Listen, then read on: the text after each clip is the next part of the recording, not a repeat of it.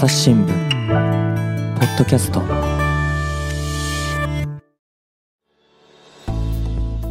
朝日新聞の木田光です、えー本日はですねゲストの方お迎えしておりますノンフィクションライターの高橋正樹さんですよろしくお願いしますよろしくお願いします。えーポッドキャストは1年ぶりぐらいに、はい、ご出演いただきます。そして、えっともう一方がブランドプロモーション部の藤田淳さんです。よろしくお願いします。よろしくお願いします。はい。この3人という夫人はどどうしてなんですか、藤田さん。あの、そもそもお僕たちがやっているサイトに、まあ、記事を書いていただきまして、その縁で、まあ、前回も、ポッドキャスト出ていただいて。まあ、もともとは斉藤さんってあの、斉藤健一郎さん。はい。えー、ホクホクの断熱の家を作った斉藤さんからのご紹介うんうんうんでした。はい。で、あのー今回のテーマは何になりますでしょうか？そうですね。あの、断熱が日本を救うという本をあの出したばかりで、はいえーぜひ多くの方にですね、えー断熱のことを知ってもらいたいと思って、えーお話ししたいと思います。はい。高橋さんの、あの、一応ご紹介もしておきますと、国際 NGO 職員を経て独立されて、エネルギーや環境、あとパレスチナに関する著作まで幅広く執筆されています。はい。で、最近出された本のこちらのお帯がですね、結構、おっと目を引くんですけど、日本の家はなぜこんなに寒い？びっくりはてなと、えーいうことなんですけど、あの、断熱のことですね、1年前にもお届けしたんですけど、そこから、あの、そこではお話ししきれなかったこととかもありますので、最近の事情とかもお伺いできたらと思っております。そうですね。はい。で、まずですね、この断熱っていう、あの、立つ熱と書くんですけど、まあ実は取材されていてもなんか地味だと言われることが多いそうですね。そうですね。目に見えない。あの、うん壁とか一回工事したら塞いじゃいますよね。ではい天井の中に断熱材どれぐらい入ってるのって自分が住んでいる家の断熱材の厚さって木田さんわかります、いや、それがわかんないんですよ。見たことないですよね。はいだ。からほとんどの方は自分のうちがどれぐらい断熱性能かとかっていうのを知らずに過ごしてるわけですよね。うんでもそれが実は日々の生活にすごくダイレクトに暑さ、寒さ、湿気、音とか、あいろんな問題に実はアレルギーも含めてですけども、うん。つながってくるといううことがあるんですね。う。ん。で、あの、日本の家が寒いっていうお話でしたけど、はい。この現状からまず教えていただけますか、はえー既存住宅のまあ、国際的に見てですね、かろうじて断熱されてると言われるレベルの家が、は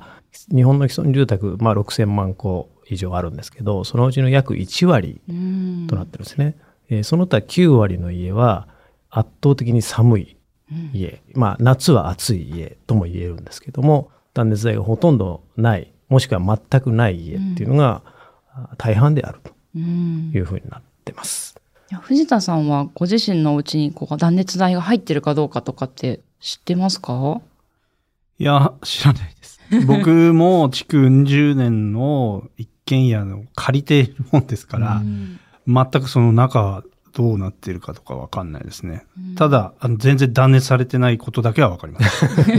はい。それはどういう時に感じられるんですか？いや、やっぱり隙間だらけですしね、あの、朝は相当冷えてますし、うん僕はあんま早起きの方じゃないんで、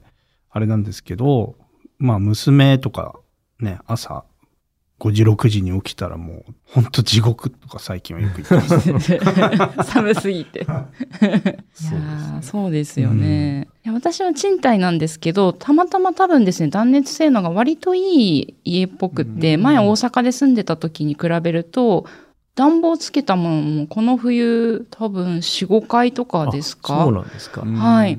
でま前はまあ本当に毎日つけないと住めない場所だったんですけど、おそらく性能がいいんだろうかなとは思うんですけど、ただ、それもですね、よくどこを見たら自分のうちの性能がわかるのかも、はい。い、まいちわからず、うんうん、どんぐらいなんだろうっていうのがわからないまま住んでおりますという状況です。その部屋情報には書いてないし、書いてあってもわからないっていうことが、そう、賃貸の方は特にそうなんですけど、うんはいそもそもその家を借りる、どこを借りようかという時に不動産屋さんにうん相談に行きますよね。不動産屋さんに、じゃあ断熱性能のいい住まいを紹介してくださいと言っても、何ですかそれみたいな反応が今まではほとんどだったんです。不動産屋さんもほとんど知らない。うん自分が売っている、まあ、貸している家が、まあ、性能について全く無関心だったんですね。駅からどれぐらいの距離かとか、間取りがどうですよとか、リフォーム済みですよとか、そういうことはいくらでもお話しされるんですけども、はい性能って実はものすごく大事なんですよね。住んでからのクレームに一番なりやすい。で、えー、音がうるさいとか、暑い寒い、えー、結露するとか、そういったことが原因で退去するとかっていうことにも、まあかなり上位の方にランキングされてるんですね。でそういう意味で本当は不動産屋さんとか、えー、貸主、オーナーの、賃貸のオーナーの方なんかも関心を持っていいはずなのに、今まではそんなの知らないよと、うん、なんだそれみたいな 世界だったんですよ。だから住み手が選びようがないというかたまたま木田さんのように入ったとこが寒いとか、あそうでもないなとかっていうの結果気づくだけで住む前は全然わかんないですよね、うん、それやっぱり変えていかなきゃいけないなと思っています。高橋さんの海外とかも取材されてますけども、はい、EU とかでは、えっと、不動産屋さんとかでもそういうことがちゃんと表示されてるところもあるんですよね。はい、もちろんあのもう EU では義務付けされていて、うん、まあ、いくつか指標があるんですけどそのうちの一つのエネルギーパスというものは賃貸なり中古住宅を、まあ、買う時もそうですけども、うん、そういう時は必ずエネルギー性能の表示がされていて年間の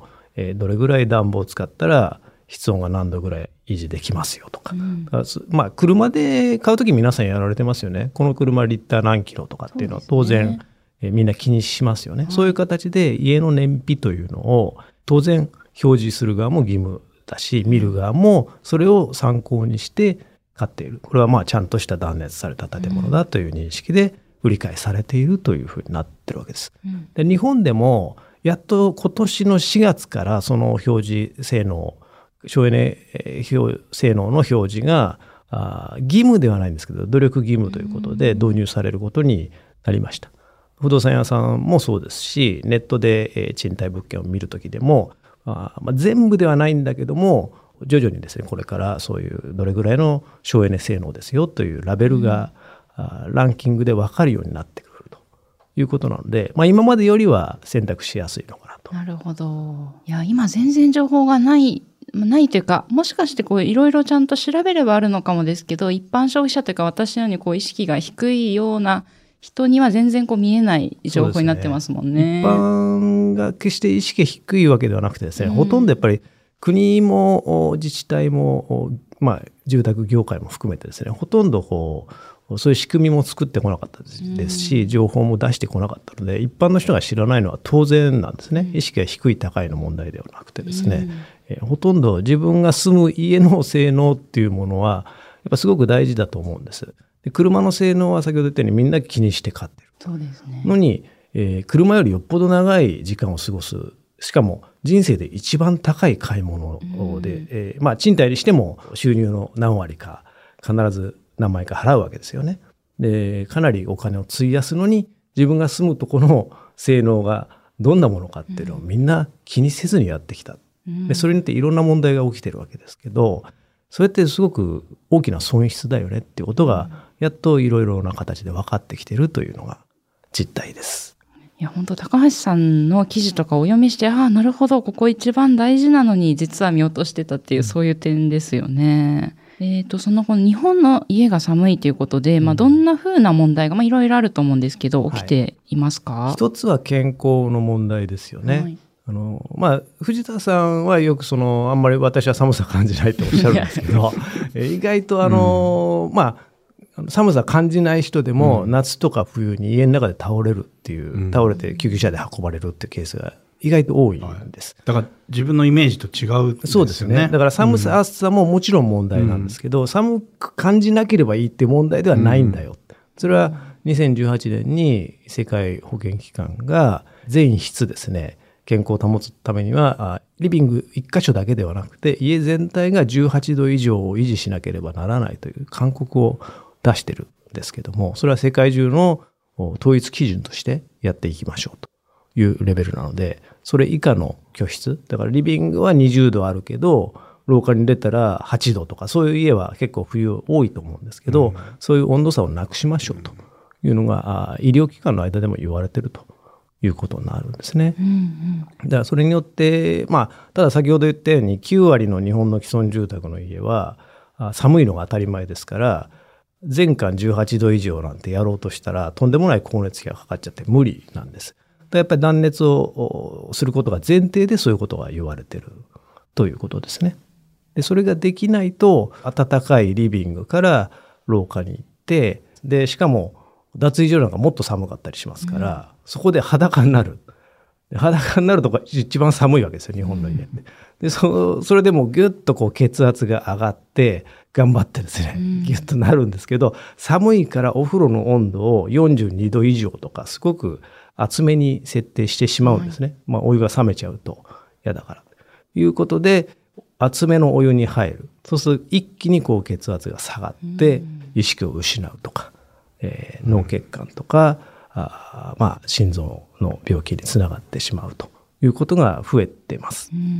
今、交通事故の、まあ、あ2倍から6倍ぐらいの人がそのヒートショックで亡くなっていると言われてるんですけども、それぐらいのダメージが大きいということですね。ちょっとその数字はびっくりしましたね。はいはい、ただ、結局はその温度差の方が問題なんですかね。その、ある一定の、まあ、どの、どこも温度を保っておかないとっていうことで、まあ、18度いかないにしても、差をなるべく埋める方が大事。えっと、もちろん、じゃあ、温度差をなくすために全部の部屋寒くしましょうって言ったら、それはそれで問題で、あの、寒いこと、そう、寒いこと自体でいろんなこう、体ダメージを受けてると。寒い部屋に居続けることで、まあ、いろんな皮膚が、うん、アレルギーになりやすかったりとか風邪をひきやすくなったりとか筋肉が硬直し転倒しやすくなって骨折する人が増えたりとか、いろんな症状にも結びついてるんです。しかも寒い部屋で暖房一箇所局所暖房をつけますよね、うん、えー、寒い部屋にこたつを、うん、導入したらこたつから動かなくなるじゃないですか、うん、僕もまあ一時期こたつ生活してたんですけど大体こたつの周りに生活必要なものを並べて寝転がってぶたた寝しちゃうとか、そうすると運動不足になって高齢の方だとね余計こういろんなあの健康状態に影響を与えるっていう悪循環も指摘されてるんですね。だからやっぱ家が全体が暖かければ運動の量が、一日の運動量が増えるっていうのをデータも取られてたりしますんで、えー、総合的に健康なテクノ的な生活に結びつくという効果がありますね。そこはあんまり考えたことがなかったですね。うんうん、そうですね。でも確かに言われてみると、まあ、その寒暖差があまりにも家の中であるとね、もう寒いとこには行かないようにこう閉じこもって閉じこもってっていうのは、確かにそう言われてみればそうですよね。ねお風呂行くときに覚悟がいるみたいな家 ありますよね。そうですね。昔は。ただ、うちの父も、あの、ヒートショックかわからないんですけど、うん、お風呂で、あの、死んだんですよね。はい。はい、で、まあ一人で住んでたし、はい、まあ、まあ結構寒、まあうちの父はまあ昔仇というか、オロ寒さに強いんだ。まあ僕と思ってあれですけど、そういう感じであんまあったかくすることに対してこう、抵抗があるような人だったんで、はい、まあちょっとお酒のせいかもしれないんですけど、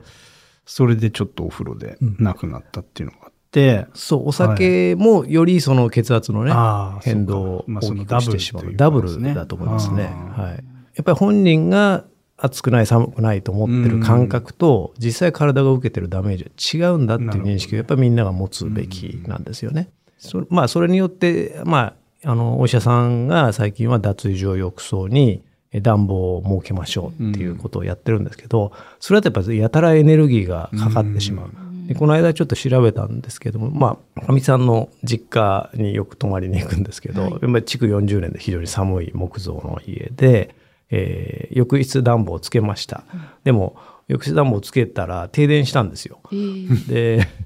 家の契約は40アンペアで、うん、浴室暖房だけで2500、まあ、にあの25アンペアを使うんですね。だからもう、それプラス何かエアコンとか使っちゃったら、落ちちゃうと。ものすごい電気量を使ってしまうので、やっぱりそのヒートショックになるよりはマシなんですけど、それを継続的にじゃあ、温め続けられるのかというと、やっぱりまずは浴室自体を断熱して、えー、少ないエネルギーでそうすると暖房を暖かくできるようになりますので、効果が全然違うし光熱費もお得だよということになるわけですね。いや、で、今回の本の中で、あの、序章のところにですね、バケツの例が書いてあって、なんかとってもわかりやすいなと思ったんですけど、まあ、改めて断熱っていうのをですね、初めて聞く方に、ちょっとわかりやすく説明していただいてもいいですか？はい。バケツの話は、穴だらけのバケツがあります。うんで、上から水を注いでいて、えーどんどん穴から水が漏れていってしまいますね。で、その時に皆さんはどうしたらこのバケツを水でいっぱいにすることができると思いますかという話をよくさせてもらってます。で、一つはあー穴を塞ぐですよね。で、もう一つはもっと上から水を注ぐとはいう二つの選択肢があると。で、木田さんどうですかね？そうですね。まあ、ふさ、塞ぎますかね、まずは。そうですよね。まあ子供でもわかりますよね。塞がないともうどうしようもないよ。でも日本は国としても住宅業界としてももっと上から注ぐっていうことをずっとやってきた国ですよっていうふうにえー紹介してます。それが住宅の断熱性能をめぐるお話なんですけども、その水は、た、えっ、と、エネルギーの例えまあそうエネルギーの例えですね。はい。で日本のおエアコンのお性能っていうのはですね世界でもトップクラスなんですね。うんだから、まあ、いろんな機能があるじゃないですか。で、性能非常に良くて、えー少ないエネルギーで効率よく温風なり冷風を出すことができるんです。ただ、皆さんエアコン嫌いですよね。多くの方は。ああ、でも確かに、私肌の乾燥肌があって、うんなんていうか、その辺の美容の意味でも気になっちゃうよねっていうことをよく妹と話すんですよ。直風が当たって辛いとか、で、乾燥するとか、で、足元がなかなか温まらないとか、いろんなこう課題が指摘されてる。でもそれは実はエアコンのせいではなくて、うん家のせいなんです。えー家がスカスカあだから先ほどの穴が開いたバケツと同じ状態ですよね。だからいかに効率よく上からエネルギーを投入してもですねどんどん抜けていってしまう。うんで暖かい空気って軽いから上に行くとスカスカの隙間からですねどんどん外の寒い空気が入ってきて、えー足元がビュービューすると。エアコンで暖房してもなかなか温まらないからこう出力を上げますよね。そうすると強い風で不快になるしで逆に下から冷気が吸い込まれて足元が冷たくてん余計不快になる。でやっぱり人間って足元が冷たいと、えー暖かさっていうのはね同じ温度でも感じ方がやっぱり全然違って足って地面にやっぱり接してる場所ですから足があ冷たいと辛いわけですよね。でそういう環境が作られやすくなってしまうのででどんどんこう天井も断熱が薄いと上に上がった暖気が外に抜けていってしまう。だからどんどんどんどんこう貴重なお金を使って輸入したエネルギーで作った電気、えー暖房のエネルギーを私たちは捨ててしまっているというような状態で、お金をかけてもしかも快適にならない。うんでそれはエアコンの機能がいくら高性能になってもどうしようもないですね。まずは建物、バケツの穴を塞ぎましょう。うんいかに効率よく水を注ぐかばっかりみんな考えてきた社会なんです、日本で。でそこを発想転換させないと、この悪循環って変わらないし、えー逆にバケツの穴を塞いでちゃんと断熱していればですね、エアコンはそんなにえー強く吹かさなくても快適な環境って実は作れるんですね。で僕はそのエコハウスを、まあ、取材をしている過程で出会ったモデルハウスに結局住むようになっちゃったんですけど、そこに住んでからあエアコンって結構いいじゃんっていうふうに初めて思って僕もエアコン嫌いだったんですよ夏も冬は。はい。でもそれいかにこう操作して温度とか設定して快適にしようとしてもやっぱり建物がダメだとどうしようもないっていうことが分かって、で逆に建物がちゃんとしてるとおほとんどついてるかついてないか分かんないようなエネルギーで室温を維持できちゃうんですね。そうすると風が当たることもないしお少ないですからエネルギーもかからず、えー光熱費もお少ないとうんいう好循環になっていくんですね。はい。あの、今、埼玉の、えー川越の方でエコハウス2017年から、あの、住まわれてるっていうことですよね。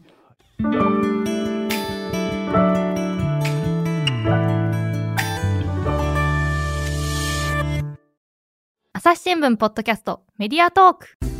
私ハワイ行ってきたんだ。インチキ。え、インチキしてないけど。違う違う。インチキって沖縄の言葉でいいなって意味でしょそうそう。インチキ、ハンチキ、シーチキンって言葉もあってさ。なんで知ってるの？この間朝ポキの楽屋裏で聞いたんだ他にも左利きあるあるとか語学の黒歴史とか面白かったよメディアトークでは記者の素顔に迫る楽屋裏も配信しています聞き耳を立てる感覚でお楽しみください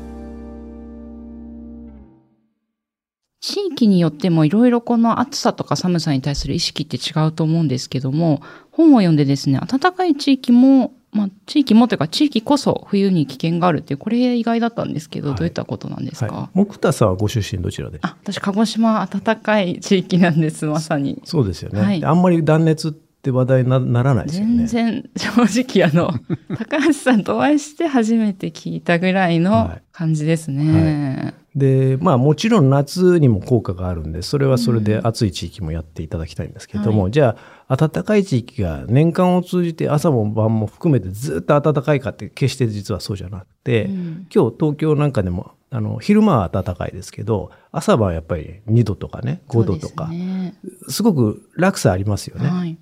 で大体そういう家で倒れられる方あはあ冬の朝晩っていうのが多いんですね。でうちの地域は暖かいと思ってる人たちでもお実は冬の朝晩下がっていたりすることがすごく多くて、でそこで倒れられてる。で一つ参考になるのは冬季死亡増加率というデータがありまして、えーまあ年間を通じて、えー亡くなる方の割合を出してその上で冬の時期にどれだけ増えてるかというのを計算した、あ県別のデータがあってですね、はい。一番、えー冬に寒さの影響を受けて亡くなる人が少ないとされているのが北海道なんです。ん。これ意外だと思うんですけども、そうですね。2位が青森。なんですね。だから寒いとされてる地域だけど実際外は寒いんですけども、家の中をそれ対策して断熱をされた住宅が多いから冬に亡くなる人の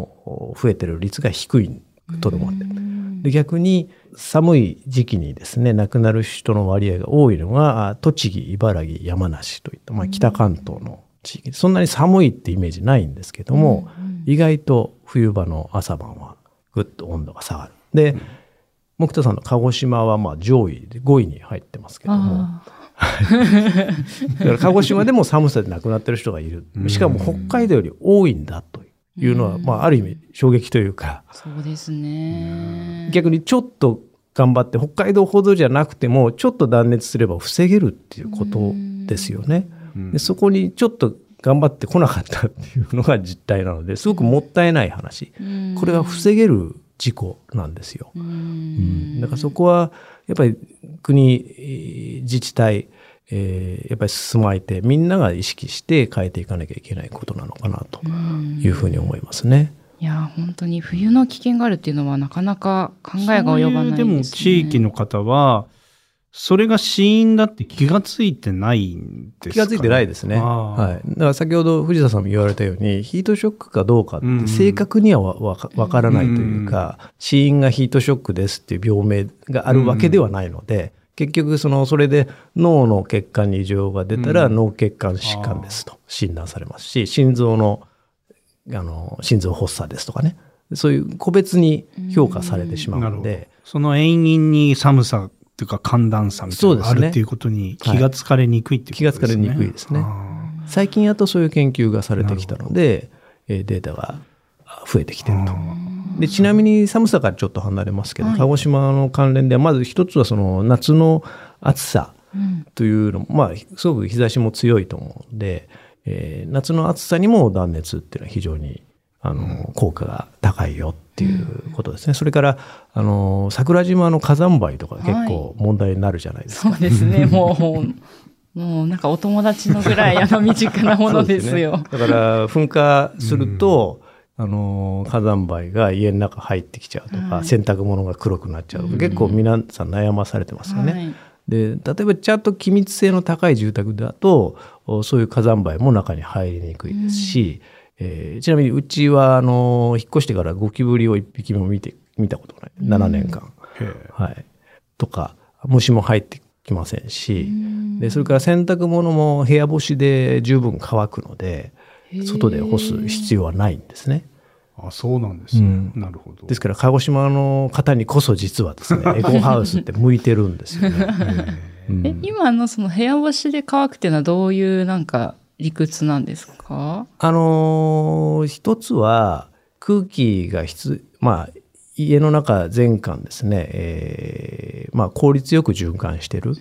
温度ムラなくですね循環できてるのでえー一箇所に湿度がとどまりにくいということが言えるんだと思います。あとはうちの場合は特にあの調湿機能のあるあの漆喰を使ってたりするのでそういう効果もあるとは思うんですけどもただエコハウスに住まわれてる方いろんな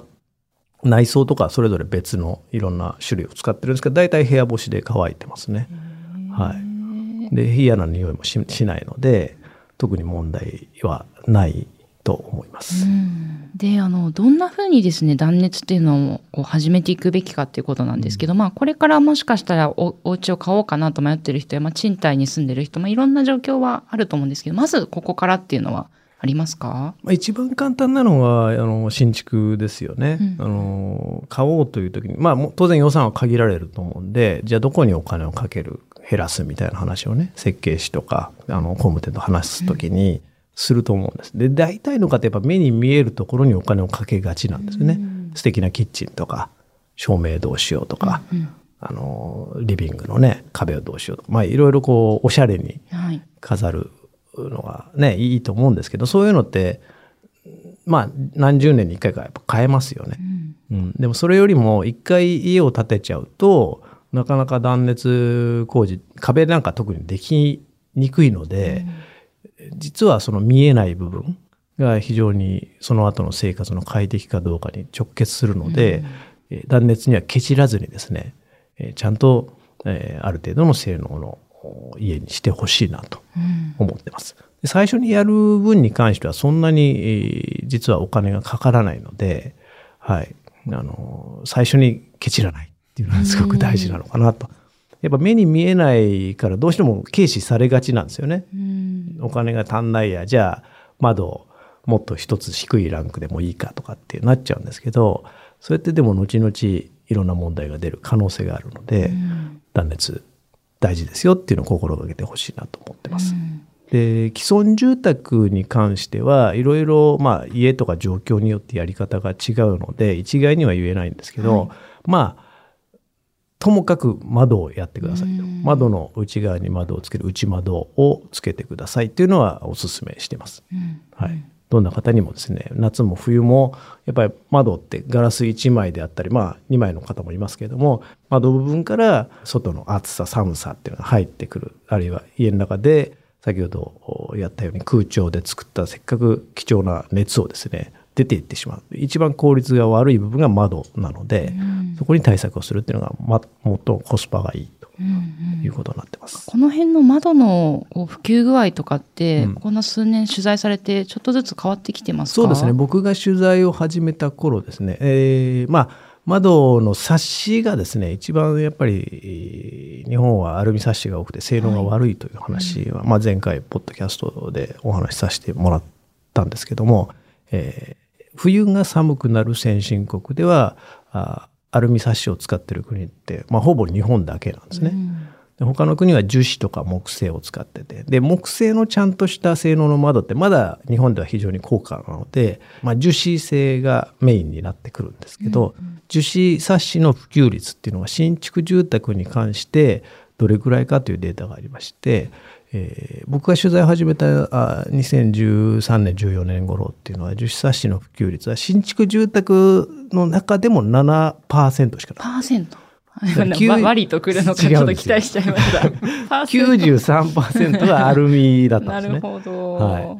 だからほとんどお新築住宅でも10年前は普及してなかった。うんところが今はえー26%まで上がりました。でまあ約3割ぐらいかなと。でまあ10年間でまあ3割って言うとそれなりの存在感はある。んまあまだまだメジャー、まあ、あの一番多くはないんですけどもでもプラスあと4割が、まあ、樹脂半分樹脂で半分アルミ外側だけアルミっていうね、えー複合サッシっていうのがあるんですけどそれが結構出てるんですね。だからアルミしかないっていうう表も内側も外もアルミっていう冊子の割合はかなり減ってきてます。ただそれは新築住宅に限った話なので、えー、既存住宅も全体も含めるとまだまだごくわずかな量と言わざるを得ないですね。うん、変化の兆しは見えてるんだけども既存住宅の断熱改修ってことを考えると、まあ、途方もない時間と労力がかかるかな。という状態ででそこがこれからの鍵になってくると言われてます。工務店の方たちとかもなんというか意識は変わってきていますか？そうですね。2025年からですね法律が変わりまして、うん、えー、これまではどんな家をほぼ無断熱のような家を建てても許されてたんですけど、うん、まあ、それ自体は非常に問題なんですけども、えー、それがやっと変わりまして、えー、まあ法律でいうと断熱等級4というレベルが今まで最高国が推奨する最高等級となってたんですけどもそれが最低義務基準になるわけですね。うんうん、だから25年からは断熱等級4を下回る断熱性能の家を建てちゃダメだよということが法律で決められたということです。だから工務店の方もまあ大体既存の工務店ハウスメーカーもほぼ4以上のものを建てているので、そんなに大きな変化はないんですけどもまあそれすら建ててなかったような工務店が今一生懸命勉強しているような人たちも一部いるかなと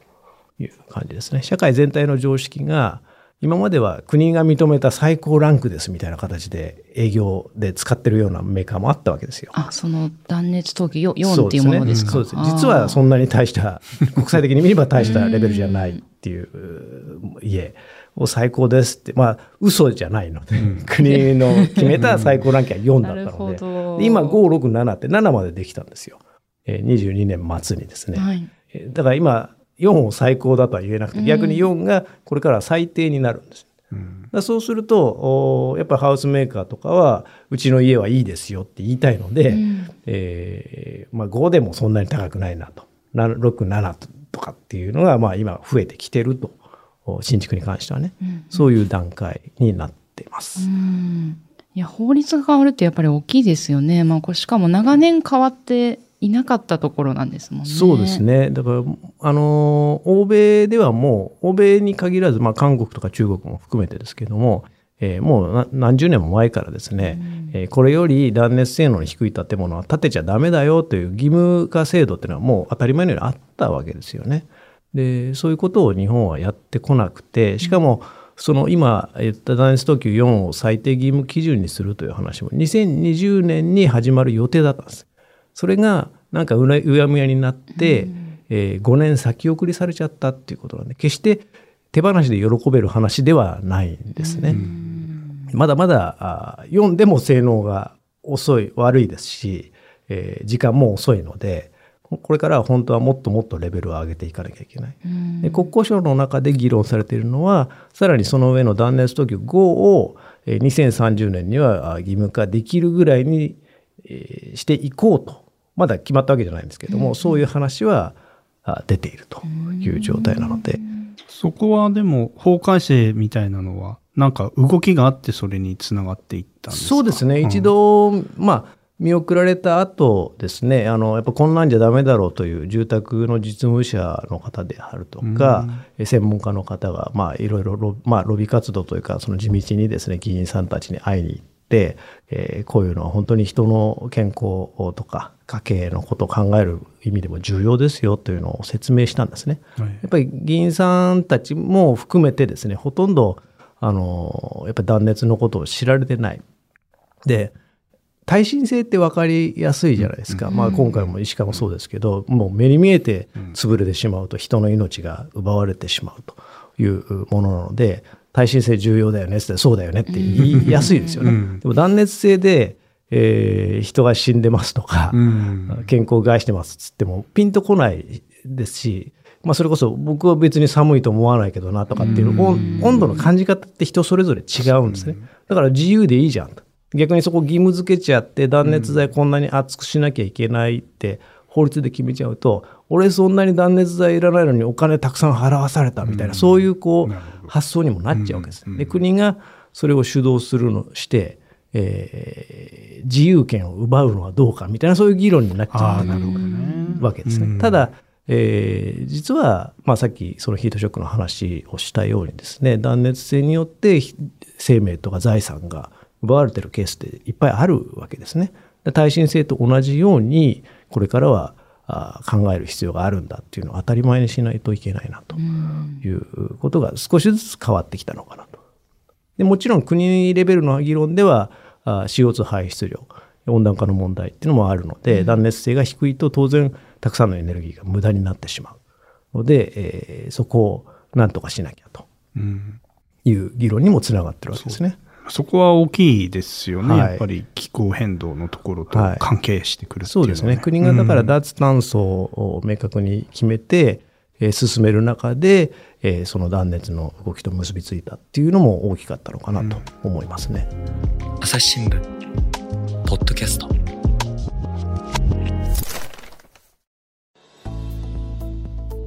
お話はつきませんが、続きは次回にお届けします。はい、えー本日は高橋正樹さんと、えー藤田淳さんと3人でお届けしてきました。でえっ、と、高橋さんからお知らせお願いいたします。あ、えー1月に出版しました「断熱が日本を救う、えー健康経済省エネの切り札」という本を、えー集英社新書からあ出しています。でもう出版して1ヶ月で増刷させていただいたんですけども、えーやっぱり多くの人がね、えー断熱の重要性に気づいてほしいなと思っていますのでまだまだ広げていければなと思っています。ぜひよろしくお願いします。はい。あのーとってもですね、なんていうか、これから家を買おうと思ってる人は、ぜひ、いや、本当お役立ち情報ね、うん気をつけるワード、先ほどもありましたけど、最高等級っていう言葉結構ぼんやりしてますよとか、怪しいですよとかですね、こう見極めのポイント的なのも学べたり、で、また人権の話までつながっていくという。はい。すごくいい本で。あの、でも、専門的なところも多いけど、すごくスッと読める、うんあの本で、ぜひ皆さんに読んでほしいなと思います。ありがとうございます。はいこういう内容をね、みんながこう社会の常識にな,、なるようにしたいなと思いますし、うんやっぱり常識を我慢の省エネじゃないよ、うん。こういう選択肢があるよっていうのをね、やっぱ変えていきたいなと思ってます。そうすると、みんな得するんですよね。経済的にも健康にもなるし、で社会全体のそのやっぱり脱炭素っていう意味でも可能性が広がるので、えーちょっとのお断熱から一つの窓からでもいいので、まずはこの本を読んだことをきっかけに体験につなげていただけるといいなと思ってます。よろしくお願いします。そして、あの、リスナーさんへのですね、本のプレゼントがありまして、日本の SDGs、そして今、あの、ご紹介した断熱が日本を救うというものをですね、それぞれ4冊ずつ、えーありまして、8人の方にプレゼントできますので、ぜひ、あの、皆さん、応募フォームを作っておりますので、そちらにですね、あの、記入いただいて応募いただけたらと思います。はい、本日はありがとうございました。どうもありがとうございましたありがとう。ございました。